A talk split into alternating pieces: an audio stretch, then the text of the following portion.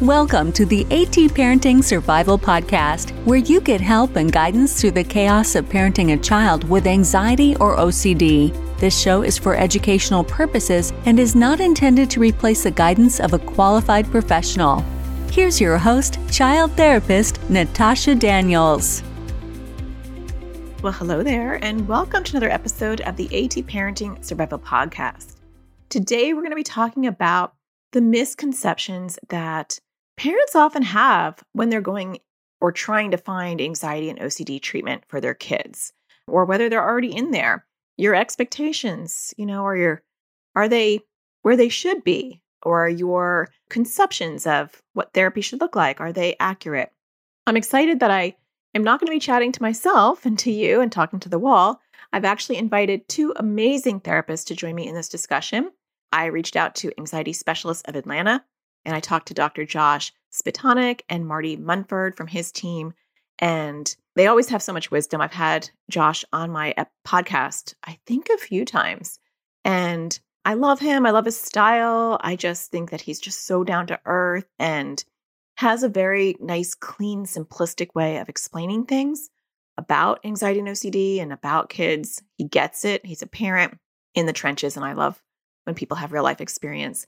And I just met someone from his team, Marti Munford, who seems obviously whoever he's going to hire is going to be very much similar to his style. She's very relatable and seems very well seasoned in this stuff as well. So I'm excited to maybe collaborate and work more with them and with her. But I think you're going to find that their expertise and their wisdom and their experience is going to really add some depth to this discussion. Before we get started, though, I do want to thank NOCD for sponsoring this episode. NOCD offers affordable, effective, convenient therapy. They are available in the US and outside of the US. And you can schedule your free 15 minute consultation to see if NOCD is a right fit for you and your child. Just go to treatmyocd.com. That's treatmyocd.com. I will leave a link in the show notes. You're also probably going to want to reach out or learn more about Josh's practice and his team. And I'll mention this after we talk, but I want to mention it on both sides of the interview you can check them out at anxietyspecialistsofatlanta.com. Um, that's anxietyspecialistsofatlanta.com. I'll leave a link in the show notes. They also have a YouTube channel that has a video version of their of their PDF, the 25 tips for parenting your child with anxiety or OCD, and they've made a video series of those, and that's really awesome too. And so I will link that in the show notes so you can catch that as well and watch that. Let's uh, go into our conversation. Well, I want to welcome two amazing people from Anxiety Specialists of Atlanta onto the show. Thank you for coming back on. So, Josh, you've been on before, and Marti, it's good to meet you. I've actually met you once before, but it's good to have you on the show as well. Yeah, good to be here. Awesome to be back, Natasha. Yeah, I love chatting with you. You know, I feel like we're just so aligned in like styles, and it seems like Marti's similar too. So it's just good to have like-minded people on the show where we can just have a really good conversation about how to help parents who are raising kids with anxiety or OCD. You, you know that we love all the networks you're a part of and all the support you do for the parents out there. We refer to you and your services and your platforms all the time. So we appreciate just the space that you're in as well. Oh, I appreciate that. I did introduce you before I brought you guys on, but I'll give you an opportunity just to talk a little bit about who you guys are and what you do. Sure. I'm, I'm Dr. Josh Spitalnick. I'm a licensed psychologist. I'm board certified in cognitive behavioral therapy. I'm the practice owner of Anxiety Specialists of Atlanta. We're heading into our decade, our 10th year, Natasha, of being in, in practice in Atlanta. And we provide services to uh, clients and families in over 35 states around the country. And I have what I think is the absolute best team in all of America. But I'm sure if you had other practice owners on here, they might they might argue. But I have an amazing group of psychologists, licensed professional counselors, social workers, just the best staff that specialize in treating kids, teens, and adults across the lifespan of all anxiety disorders and OCD. And I have with me one of my best, Marti. Want to introduce yourself? Yeah, so I'm Marti Munford. I'm a licensed professional counselor, also practicing with Josh at the Anxiety Specialist of Atlanta. So I ditto everything he said. It's a great team, and we're just dedicated to bringing evidence based interventions to families. And like Josh, I am also a parent. And so this is something that is especially near and dear to my heart because parenting is really, really hard. so the more I can bring hope and hopefully good research uh, to inform parents in their parenting their anxious kids. Uh, that's my real passion and goal in my own practice. Yeah, I love that. And that's the goal. You know, parents need resources, they need support, they need evidence based approaches. And so um, I love the topic that we're going to discuss today because I haven't talked about this before or not directly.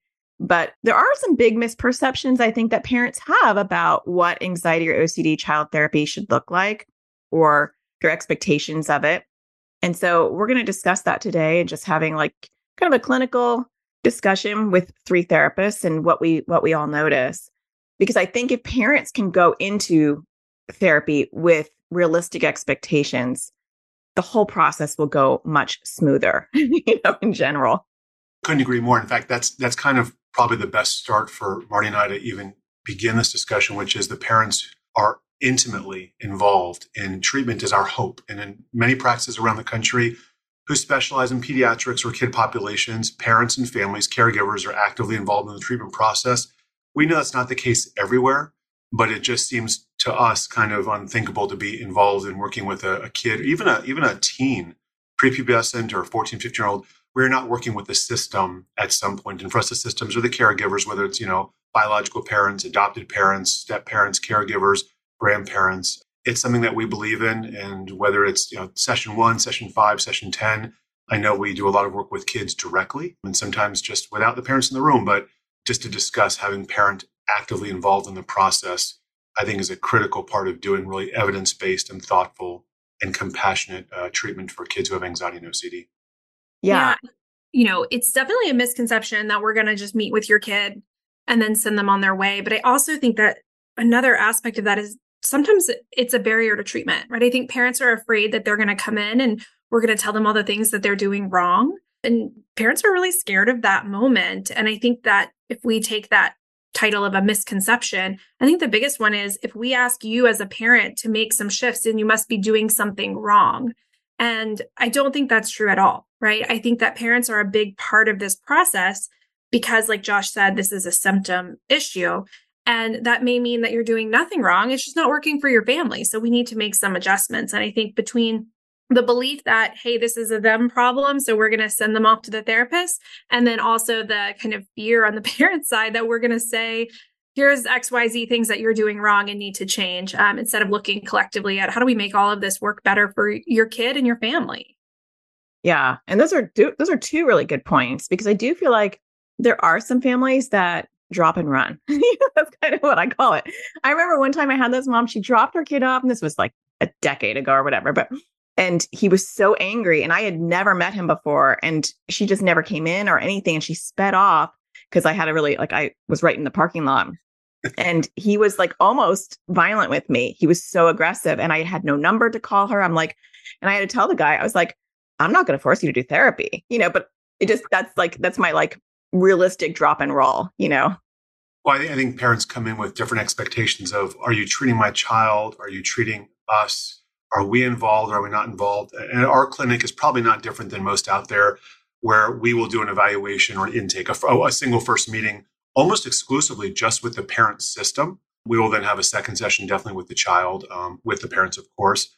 But when I first started practicing, Natasha, and this is going back almost 25 years, I would often do kid intakes. And this is not kids at the age of five, six, seven. I'm talking like 10 to 15 year olds with just a child. And, you know, with the parents being involved at the beginning and then parents come back at the end. And over the last 10 years, with a lot of the interventions that have come out that really do a lot of wonderful focus on parent focused interventions, whether the child's there or not, we might discuss those today. I know you've discussed them on, on podcast and a lot of your resources. Parents are critical in this process. So we love meeting with parents and caregivers at the outset and knowing that we're going to get to the, the kid inter- uh, interaction at some point this is kind of a, um, a nod or a, a throwback to um, you've been very gracious on your podcast and your Facebook channels about um, sharing our resources, some of the resources that, that Marti and I have put out there, uh, a document, um, Raising Resilience 25 Tips for Parenting a Child with Anxiety or OCD, that we wrote two, two years ago. IOCDF put it out there and we've done a, a YouTube series on it. Our very first note on that 25 tips is that, which is mom and dad, parents, you're not the problem. You're actually a critical part of the solution. And so we believe that from the very beginning, from the first phone call to getting them in for treatment, that we want to see the parents and the caregivers at the beginning no matter what shape your kid is in, just so we have a better understanding of what's happening, what your needs are. In this case, with that mom, maybe Natasha, your frustration level, you're up, you know, how upset you are, and what are we walking into? And so I just think that's really good, healthy, and, and trust building practice to start with the caregiver and parent level. And we believe that that's an integral part of the first phase of treatment. Yeah. And if that expectation is, I am an integral piece of the puzzle, you know, like how my stress level is, what I do when my kids want me to over accommodate or stuck in an OCD loop um, or trying to avoid because of anxiety. And I like what you're saying about that shift of, you know, like what Marti was saying, it's not you're the problem. And so if you go in understanding I'm going to be a component of treatment and it's not because I'm a problem, but it's because this is a systems issue. You know, it's like treating one arm without the other arm. Like you're not going to make progress. I think that's a good reframe. I do also want to say this episode isn't about this, but as we're highlighting misperceptions or misconceptions, you might also be, you might already be in therapy and you might be like, well, that's not happening for me. And even though that's not the topic, we'll touch on that periodically. Like that is something that you should request. If you're not seeing that, then it's something that you can actually request and make happen if you have a flexible therapist to say, I want to be part of it. I want to learn what I'm supposed to do as far as pulling back my responses.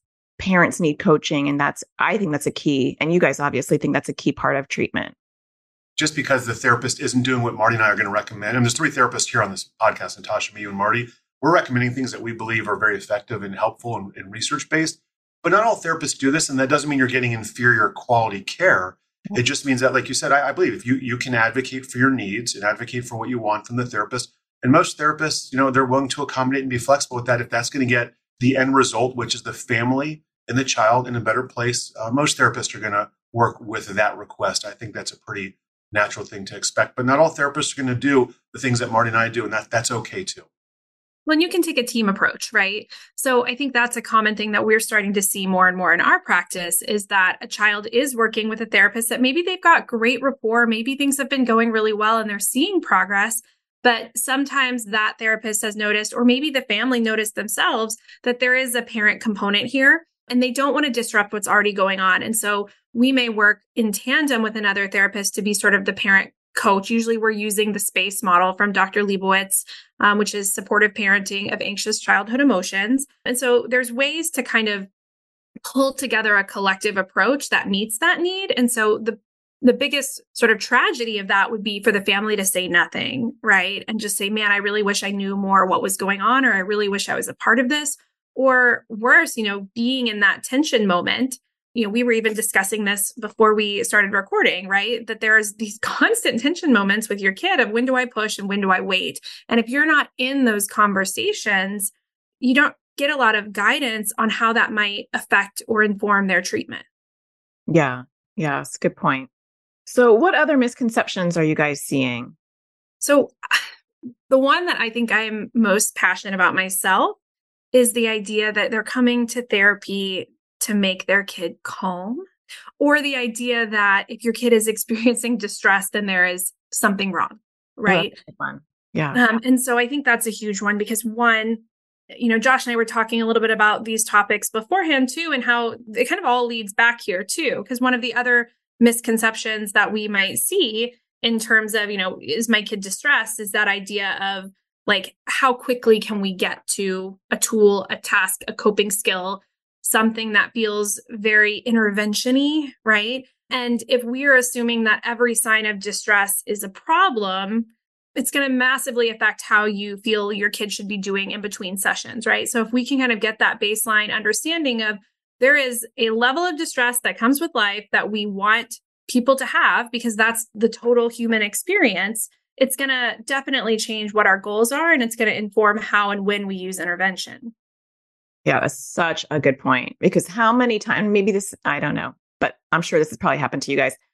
How many times do you get a call or an email from a parent after doing exposures in session or they're doing exposures at home and they're more, I've had parents who are more stressed than actually their child because their child is feeling, feeling some discomfort around the exposure or they're still talking about it or they're now wanting to do compulsions and that expectation, you know, to set out in the front on the front end of why why discomfort is helpful, why learning how to sit with those struggles is helpful, I think is so key.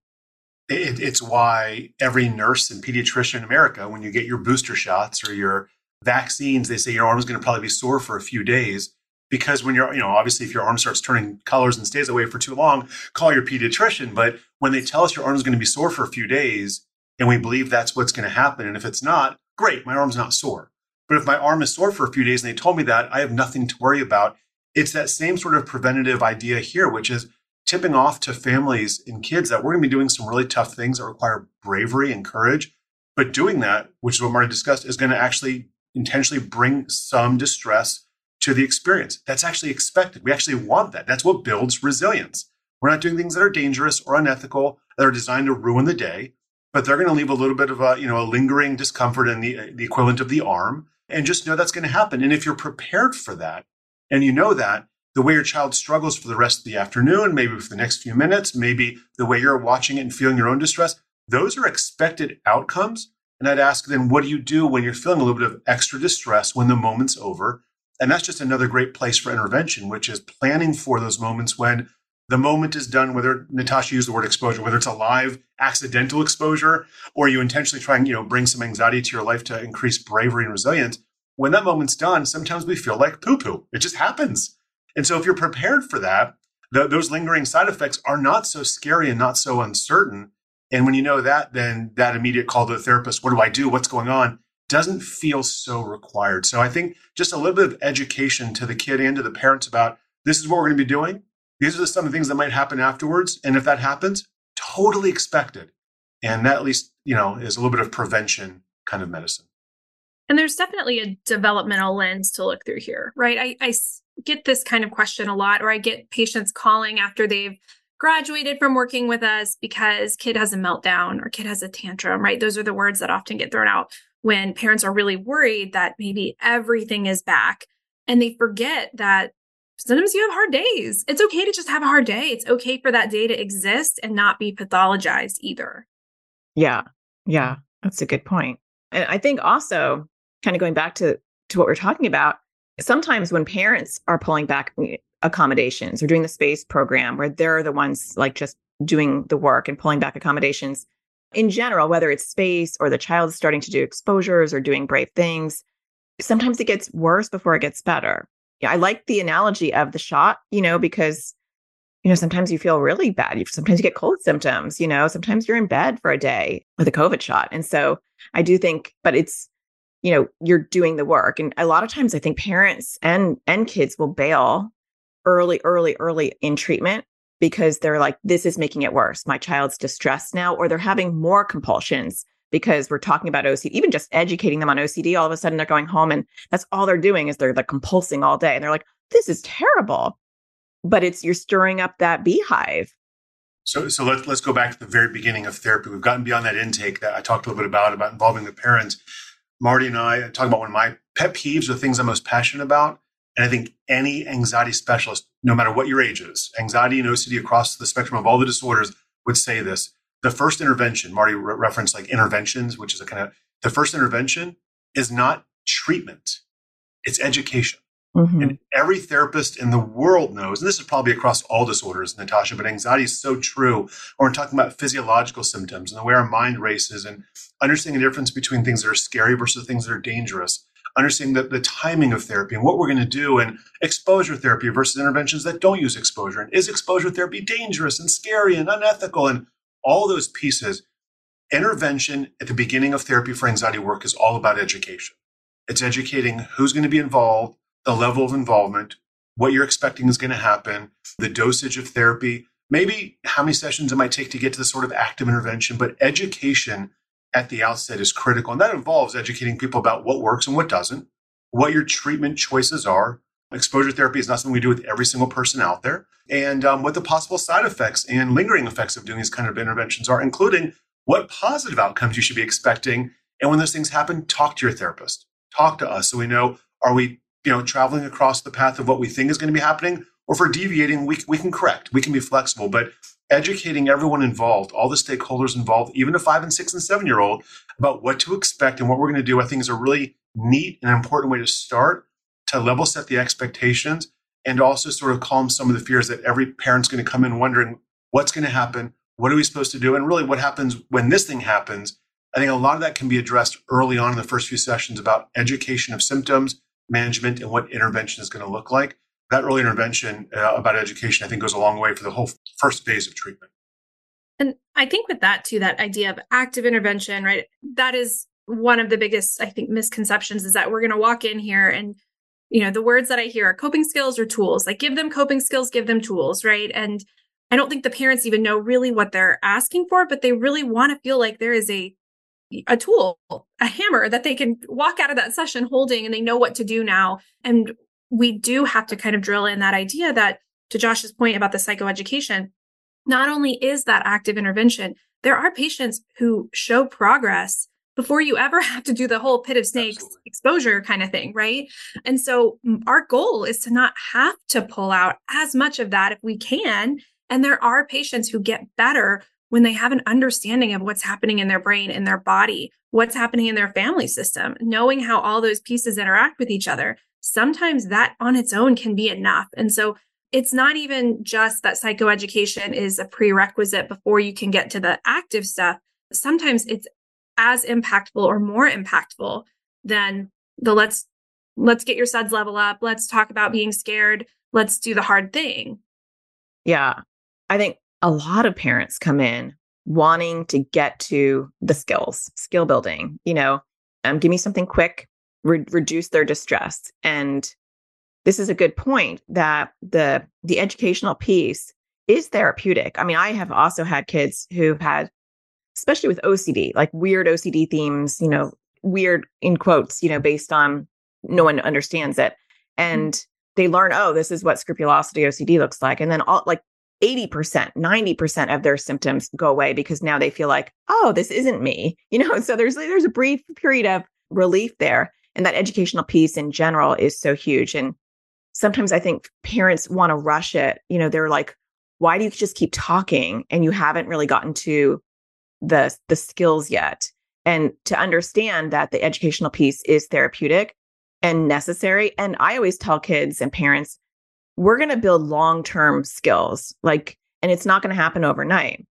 And I want your child and I want you to understand why we're doing these things. And I think they're kind of expecting square breathing. Just teach me square breathing, you know, teach me like they just want like really fluffy, you know, those are good ancillary supports, but they're, I think that that's what they want. Uh, they want like a workbook of just, you know, yoga poses and and to understand the deeper value of anxiety and OCD and how to navigate that throughout life is is going to be much more in depth. Well, and even just looking at what you just said, right? If their main goal, and I don't blame them, right? I hate seeing my kid in distress. I hate it. Yeah. But if your main goal is reduce their distress quickly, that's a compulsion, right? You've just landed at, you have compulsions and safety behaviors, right? And that's what they do. They pull away that distress and make you feel safe for a second. And we are looking to expand past that. And, and sometimes that can be a good empathy builder too, right? If the parent knows what it's like to just want relief for them so badly, it can help them, you know, borrow the experience of what it's like to know there's this little way that you can maybe reduce your distress for a hot second, but long term, what creates growth for you? Not yeah. that. Yeah. I, I, think to be fair, also, Natasha, you're talking with two other anxiety specialists. That's the name of our company, Atlanta, but you're an anxiety specialist. 95% of pediatric specialists out there are not anxiety specialists. They are therapists, yeah. counselors, psychologists, social workers, school counselors. And so 95% of the, the population, if, if this was just professionals listening to this podcast, I know it's more for families and, and kids and people who have the lived experience directly, but if this was just a podcast for professionals, 95% have never seen exposure therapy, have never seen things that are directly about facing fears head on. And so breathing and holding onto rocks and you know, crawling up like a turtle and working on your turtle shell and the five, four, three, two, one method is what a lot of therapists, and by the way, again, like you said, they're ancillary. We use them in our own practice as well. These are sort of like side moments of, you know, getting control and take care of yourself. But if they're the sole level of intervention, as, as Marti said, it kind of feels like a cheat, a little bit like a compulsion. You don't find out what happens at the end of not doing that, which is you're going to be okay. And that's learning to be okay, not being okay, which is a phrase all of us anxiety specialists use. So I think when parents and kids come in expecting for that quick, you know, squishy ball or, fidget spinner to calm them down, it's coming from a place of that's what most therapists have in their therapy office, in their therapy drawer, and their therapy closet. And you sort of mentioned weird stuff in OCD. Most of the stuff in OCD is weird and sticky and nuanced. And, and so a lot of us, you know, will, will use those interventions just to teach someone some basic self coping skills. But the large intervention is teaching kids and parents watching their kids resilience, grit, mm-hmm. bravery, courage. And that's doing really tough stuff that most adults don't want to do. We're asking little ones to do it. And when little ones do it, they're amazing. And they're having fun. We, we actually, I know this is this is a podcast here, but the, you can't see the video, but just this weekend we had a beautiful event in our parking lot here in Atlanta that we called it was called Fear Fest. And we had we put visuals out on Instagram and Facebook. We had an amazing event here where we had probably 30 to 40 families show up. These are all families that either we had seen in the past or that we're currently seeing. And we had five, six, seven booths of weird, gross, creepy, funny, silly booths of social anxiety and sticky things and weird food exposures and touching odd things and trying new things and poppets that you step on and all things that are designed to teach kids bravery and courage, but by having fun, rewarding them, and doing activities that may not have looked therapeutic because it was in, on the weekend, Natasha, with a bunch of tents and handing out donuts and cookies and you know lemonade. But these kids were doing the most brave things that we would do every day in our therapy offices. And to be fair, most pediatric therapists don't do those kind of things. So I know where it's coming from when someone wants the quick fix to learn how to basically physically calm down. And that's not a bad thing. But we know long term that doesn't teach the skills that someone's going to use long term to not only address them in the moment, but to prevent them in the future. Mm-hmm. Yeah.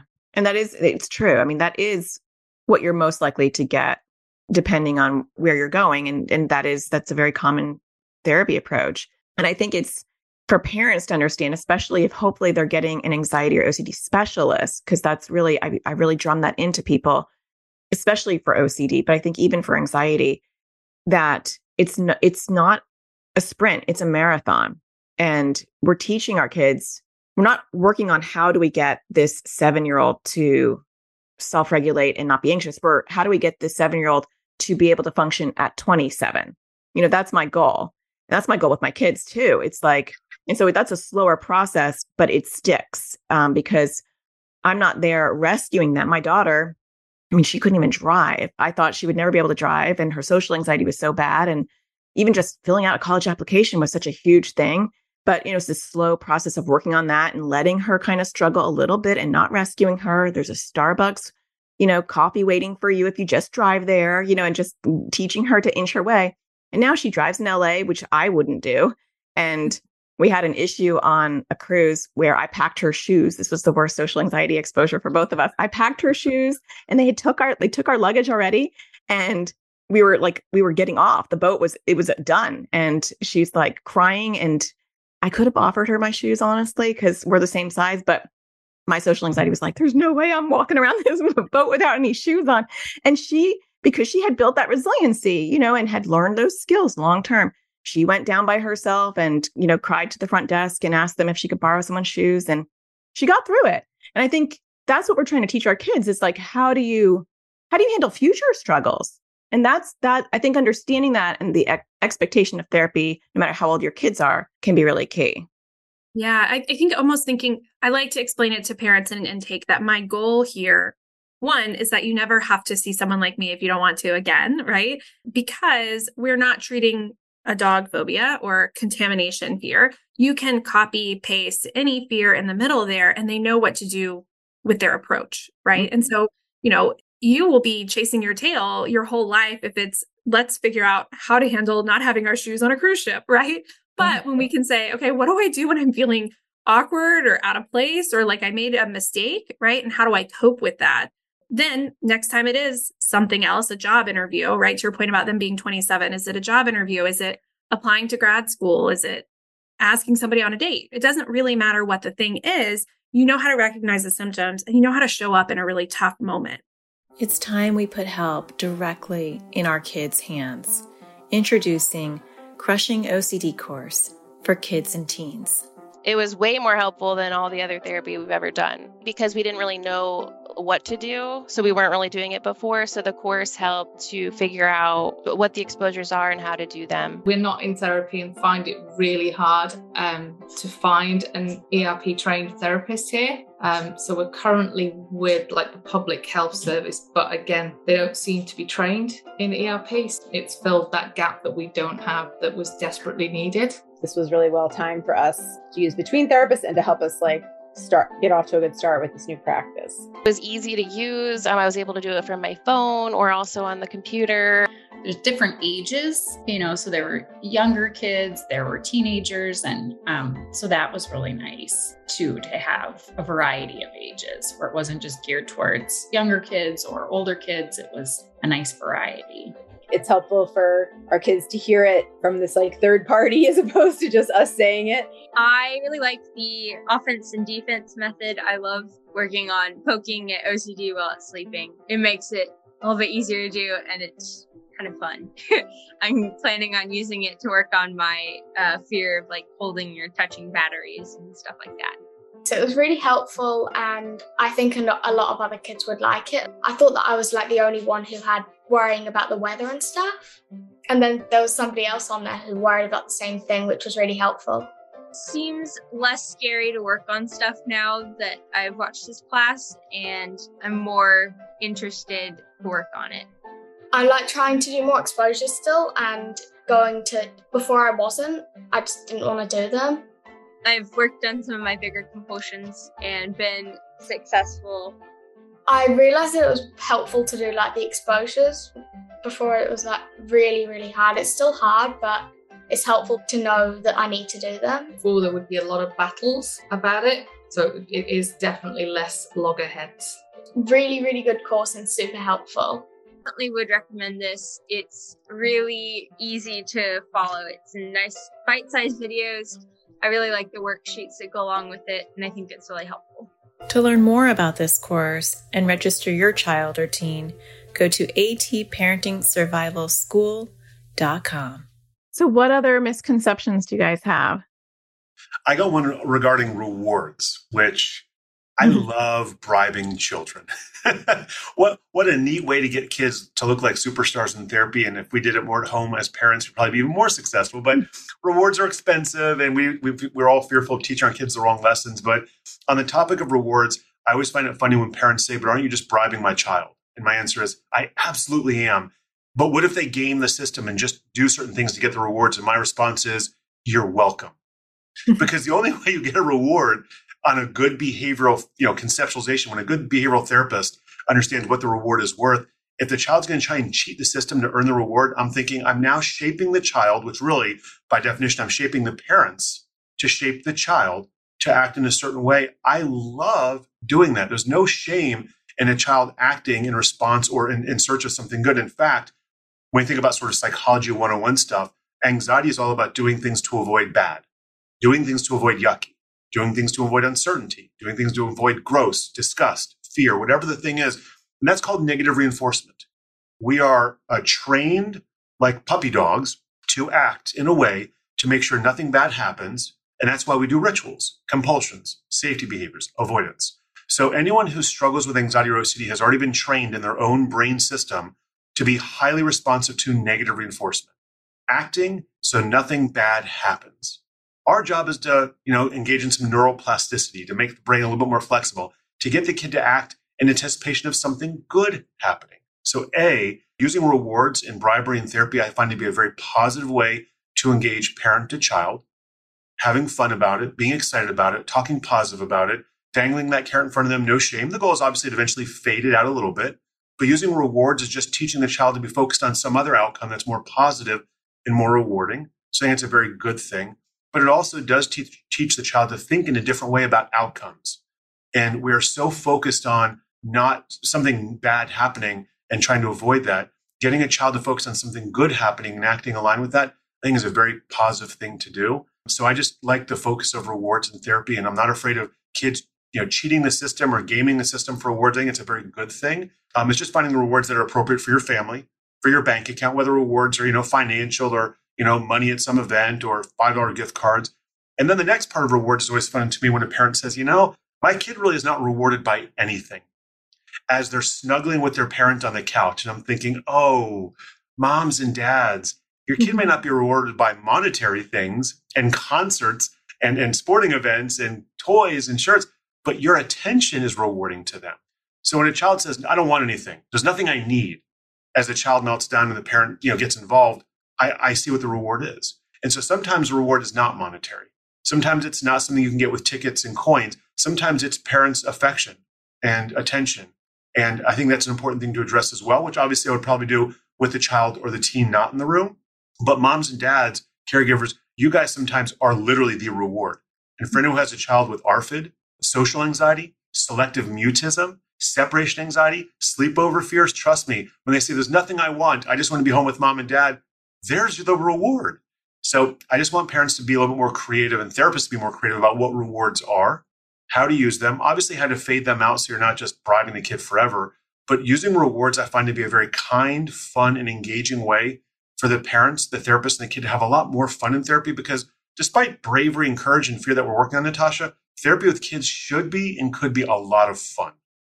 Yeah. Well, Josh, I would say too, uh, you know, yes, we don't want to be dangling like a trip to Disney World in front of a kid forever, too costly. But we actually don't, I don't feel like we ever really fade out the carrot. We just transition it to a bigger why, right? I mean, the truth is, nobody would do anything hard if they don't have a big enough why. Like if you go back to what you said earlier about the shots, no one would stick their arm and get sore for two days if there wasn't a reason to do it, right? But the problem is, I think with kids, and, and even in work we've done with adults, I think this is often true anxiety can really blur up the idea of what's important, right? And help establish that why. And I do think that, uh, to your point, knowing your kid's currency and being able to meet it is helpful. And I always ask parents, would you work if you didn't have a paycheck?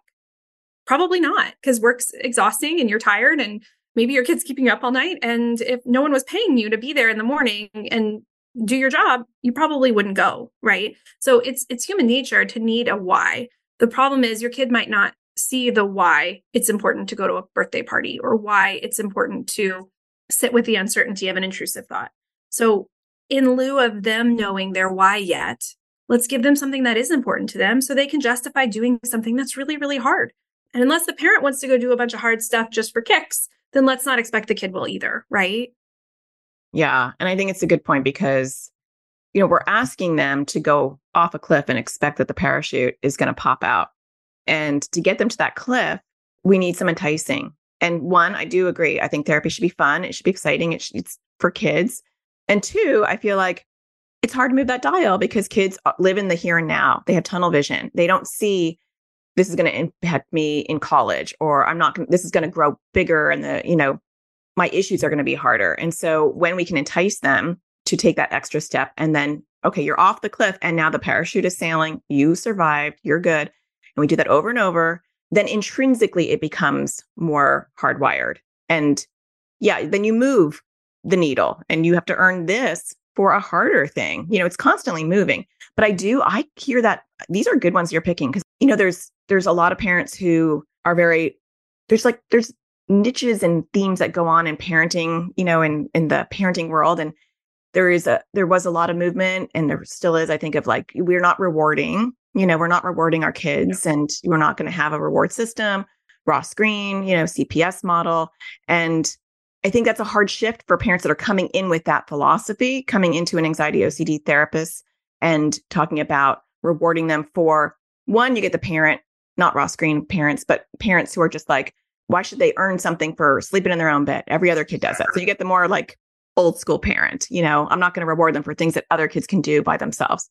Um, but then you also get on the completely other side of the spectrum, parents who are, you know, following kind of like gentle parenting or Ross Greene or, you know, parent, uh, kid led parenting. I don't know, whatever is in vogue right now. And I think it's to understand that this is different. It doesn't matter philosophically where you're at, but that to get them to go over that cliff, these incentives are really going to move the dial. And I even actually interviewed Ross Greene to get him to tell me that it is okay in in this relationship to have incentives to offer your kids. Um, as long as what I have found with my kids is one, they're starting to make the association of I'm doing this really awkward social anxiety thing and I'm getting rewarded. And so that A plus B equals C, that Pavlovian response is actually getting rewired of, you know, talking to a stranger means Robux. And so I have, there's now there's this positive connotation to talking with a stranger. And two, I feel like my kids then naturally progress. We're like, now they can do that. And they don't need me to give them any carrot. It's like now we're on to the next thing and the next thing. And most most kids get that. I mean, even though I talked about, you know, fading it out, most kids recognize at some point these rewards are not going to be continued. But as, as Marti said, rewards as parents to child do continue. They continue for different reasons, for different whys and they get bigger or smaller and they're more developmentally appropriate and we find different times to, to give them out but one of my favorite listen I'm, I'm 20 years ahead of marti professionally she is twice the parent therapist time. i'm going to get to that point as the, the next misconception in a second i want to share this in our 10 video series that we did natasha on raising resilience one of my most favorite things marti said just to give her so much credit on this she said we're here to change not the symptoms but the system and that sounds like i don't know marti if you made that up if you heard this somewhere i thought how have I never said that phrase before? It was brilliant, which is parents who are coming in who are exhausted and beaten down by their child's anxiety. I mean, being a parent, we all know is tough. Parenting a child with anxiety, it's exhausting. It sucks the life out of the room. Often, if, if that's not the only child, you know, it becomes the identified child for a while, if not weeks or months. As parents, we feel deflated and frustrated, and we don't feel like great parents. And so we're asking them to come in and reward their kid for stuff that, as you said, Natasha, kids already do. We're trying to change a system. For some reason, something right now is not working, parents. And if we can help you change the language, the energy, the tone, the good mojo in the house, that if that one tiny thing changes and you're not looking for their good behaviors, which is hard to do when there's so many bad ones we're so stuck seeing, if you're not looking for that one good behavior to then give them a reward and we've changed that tiny part of the system, I'm sorry, but that's a huge shift in family functioning, whether it's around the dinner table or going to sleep or school stuff. So when Marti said we're here to change systems, we are really trying to, as anxiety specialists, change the system, the energy, the language in the home to focus on all the things your child can do that are brave, that are courageous when we're, you know, watching nonstop all the things that we don't want them to do. And as, as parents, we're constantly nitpicking. I, I'd ask any parent, and I'm calling myself out as well here, Natasha, watch yourself at the next five dinner tables. If you actually sit down with your kids at dinner, watch the next five dinner tables how many kind things you say to your child and how many nitpicking, annoying things you say to your child, and just count the math on that we have conditioned ourselves to be really hyper focused on all the things they're doing wrong to shift even a little bit in the direction of what they're doing right i think is just a real beautiful positive shift in, in, in the family functioning another misconception i want to throw in there and i'm saying this just to bring uh, marti and other people to the forefront i'm very proud of being a psychologist i'm a board certified psychologist i'm in the top 5% of all psychologists because most of us don't do that an anxiety specialist is a different breed of therapist and uh, we get calls all the time when people want to see the psychologist or the senior people on our team. And I will tell you around the country, I want all parents to hear this. You don't need a psychologist or the or the most seasoned or, or oldest person on the team to see your child. In fact, people can't see, but with my gray beard, I, I, you may not want me. You may you may want a more young, energetic therapist, but a licensed mental health professional. And even if you're working in a specialty clinic like ours, where you have pre-licensed people who are surrounded by anxiety specialists who are talking all week with each other about in confidential ways the people they're working with, how to really refine the interventions, about the science, about the interventions, going to conferences, reading the science, presenting the science. I just really am, am very passionate about getting access to care. And we know that therapy for kids with anxiety and OCD, it's hard to find.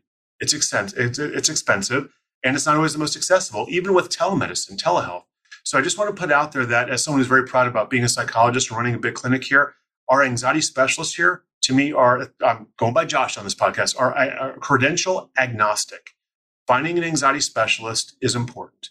Finding someone who knows the science and the research of anxiety, cognitive behavioral therapy, and those kind of interventions is important. Their credential doesn't matter. And so you find a 20, 20 year seasoned therapist who doesn't know about exposure therapy, doesn't mean they have to do it, but they don't know about exposure therapy or interventions that are aligned with cognitive behavioral therapy. I might offend someone, Natasha, but I'm running. We don't even refer to clinicians who don't acknowledge cognitive behavioral therapy as the leading intervention for pedi- pediatric anxiety, even if they don't do exposure therapy. And so I just want to acknowledge to parents out there that when you're looking for a therapist, you can go to the International OCD Foundation, you can go to our website. Most websites like ours talk about how to find an anxiety specialist for your family, for your child, for your teen, for the adult. And that credential is not as important as their training and their education. I would put Marti in front of any family, school, synagogue or professional conference in the world because of the training she had before we met, the training she's done here, and the leadership that she takes up on our team ahead of any PhD who's been doing this for 20 years who doesn't know about these sort of interventions. So I just want to address that misconception that seeing a doctor or a seasoned therapist is actually may not may not be the most important therapist for your child. Seeing someone who specializes in anxiety interventions is actually for me the most important element you're looking for. Understanding that training can mean different things for different people. Yeah, that's a good misconception too. I see that all the time in my audience where parents are like, what degree do I need? Like, want to see, you know, I, want to see. And they'll actually sometimes, if they're really not knowledgeable, they'll say, I want to see a psychiatrist. You know, yes. you're like, okay, they don't even do therapy. So you're like, I like that credential agnostic. you know, I like that because you're right. I would rather send my kid to anybody who I know has been trained properly to treat anxiety or OCD and is using CBT or ERP for OCD than somebody who's been in the field for 30 years because it's a very specific skill set. And there are a lot of newer therapists that are getting amazing consultation and have a solid team around them. I mean, Mike, I would have my kids see anyone on your team because I know you have a solid practice. And I've actually talked about that with my kids. I'm like, you know, we can find other people to help you. And I think it's a unique skill set. And I, so I think parents are looking at, and we have all sorts of things after our name. I'm an LCSW. Marti, you're an LPC, NCC, mm-hmm. you know, and we all have like, and these are all just like, you know, alphabet soup, but it's, you want someone who is a licensed mental pro- professional for sure. But then what, what other training have they had? And is it specific to anxiety or OCD? Well, I think we have a, a lot of work to do in the provider community too of becoming more specialized, right? I think that people think of therapy as a very generalist perspective and that can also kind of keep people from getting the care they need, right? I see this a lot in, you know, I'm in all those, you know, mom groups that are both helpful and terrifying on Facebook. And I see all the time people in my community, and I'm just there as a mom. I'm not there as a therapist, you know, I'm looking to get my child a therapist. Can anyone recommend someone? And people jump in and they're all giving names. And that's great that they had such wonderful experiences. But it also, we know nothing about this kid or this situation. And so I think a lot of times there becomes a big mismatch of this worked for this other person. Surely they're great for my kid. And people are forgetting that, you know, if I said, I need a great doctor for my kid, okay, are you going to take them to see a gastro or are you going to take them to see a dermatologist, right? Can both of those people probably look macro at whether your child is healthy? Hey, that's for the pediatrician, right? Or do you need a specialist, right? And I think that's another way that we can kind of educate the community a little bit better about if you are looking for a trauma specialist, what are the things you'd want to be doing? Or if you are looking for someone who is going to specialize in BFRBs, right? What is the type of training that you need to look for? And so for us as anxiety specialists, that's where we want to make sure people understand here's what makes us anxiety specialists. Yeah, I don't think you can't keep up on research with every little thing, you know, mm-hmm. and so I think finding someone. I mean, I always just skip the pediatrician and go to the specialist because my insurance allows me to do it. I'm like, if my son's having issues, I'm we're going to go to the urologist. We're going to go to like, you know, the endocrinologist. I'm going right to the specialist. And I feel like mental health is the same way. I don't even feel comfortable treating body focused repetitive behaviors, BFRBs. Um, and even though that's in the world of anxiety and OCD, there are special approaches I haven't been trained in. I don't feel comfortable training in them. I don't like that topic. And so um, I deal with that at home. I rather send my child to someone who specializes in body focused repetitive behaviors. And so finding that expertise is really helpful. And it is tricky. I mean, luckily with PSYPACT, we're getting access more to more therapists. I was on your website earlier this morning and I said you were like available in like 30 states. It's like 30. We just we just launched a brand new website two weeks ago, so I'm pretty excited about it. But yeah, we're we see people in over 35 states now, which is exciting. I mean, that's amazing. overwhelming and exciting. Yeah. So, I mean, that's like more than half the country you can provide services for. Yeah, this started happening pre pandemic. I think the pandemic probably expedited it with a lot of states, and some of the holdouts are the classic ones like California. Uh, I think New York is still holding out, but it's about increasing this is your whole your podcast, your network, your Facebook, your YouTube channel, which I'm going to just say, well, I, I absolutely, I mean, my family's pro therapy. My family's benefited from therapy, and my family has used your podcast, and I've talked about it on your YouTube channel plenty in private discussions in public. Y- you are increasing access to evidence based care in the best possible ways. And, and I know you're a, a beautifully humble person. You don't put yourself out that way, but you are probably the most right now impactful person in, in at least North America on parenting the anxious child. Whether people access your services or not, that's up to them. We promote it all the time, but increasing accessibility to affordable and evidence based care is what our team is about. This is not a, a, marketing thing, Natasha. We are busting the seams like every clinic. We don't need new yeah. clients and families, but we offer free support groups throughout the month for kids and families, adults and teens. We offer low cost group therapies online and in person. And I got, I'm trying to grow the, the team of all teams. You know, I'm, I'm not a hospital system, but we have 23 anxiety and OCD specialists seeing all ages. So I say we're not an mm-hmm. aged practice, we're a topic practice. We do anxiety and OCD, but your your network, everything you do is about increasing the good information out there to as many people who can hear it.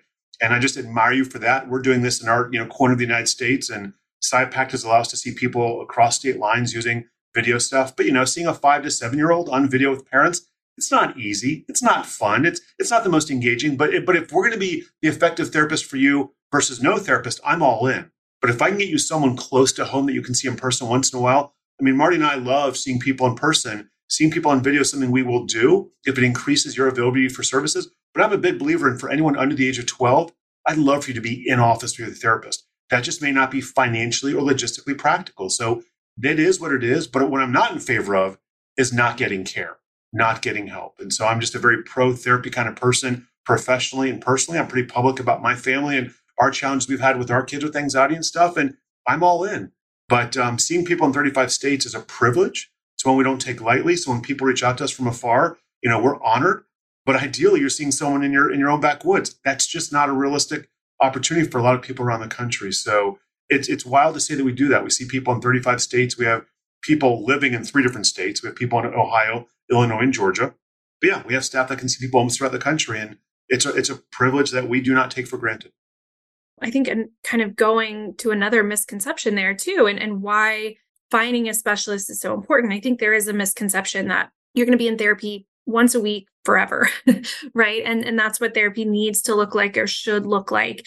Um, and i think that's a barrier to treatment for a lot of people because they assume it's in, it's inaccessible when it might not be. And so our goal is actually to be able to help as many families as possible and preferably to get to the point where they never need to see someone like us. And so the more resources that are out there, the more solid psychoeducation that's available to families for free or for low cost, right, the better. And, you know, I think people will pursue therapy more openly and be more open to seeing a specialist when they're not thinking about how do I build a relationship that I have to commit to forever for my child or for until they graduate from high school instead of being able to see this as something where you can learn and you can understand and you can improve and move on with your life right? And so i think all of those things too are, are, major misconceptions that walk in our door at intake is a lot of overwhelm of what am i really committing to? And they don't see this as something that can be treated and improved.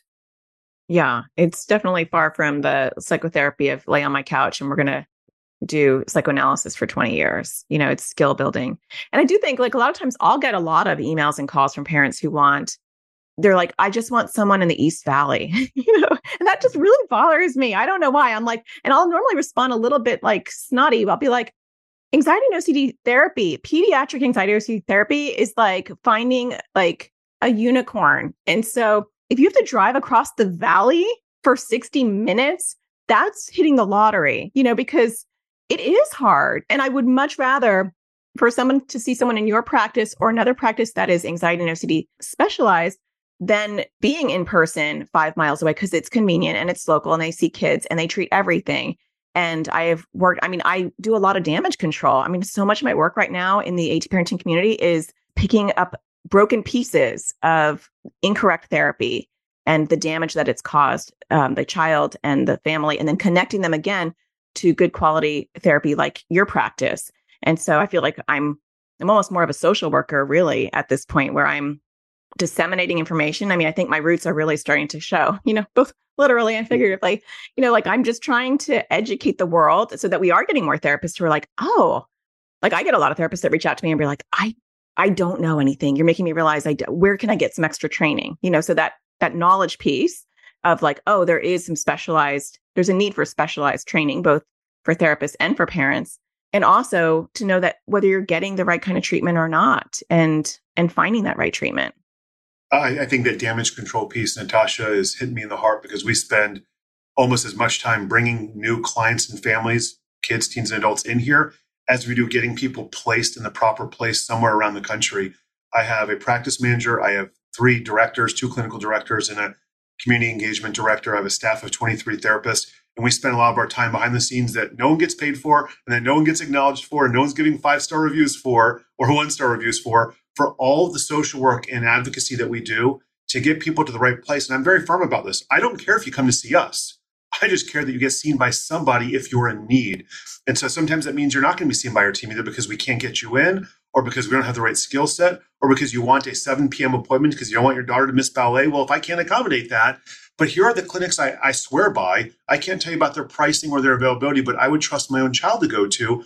And so we spend a lot of our time putting out fires, answering misconceptions on phone calls and over emails, having free consultations all the time, and getting people to the right place because unfortunately, if you're not inside the mental health system, it's hard to navigate, and you know that.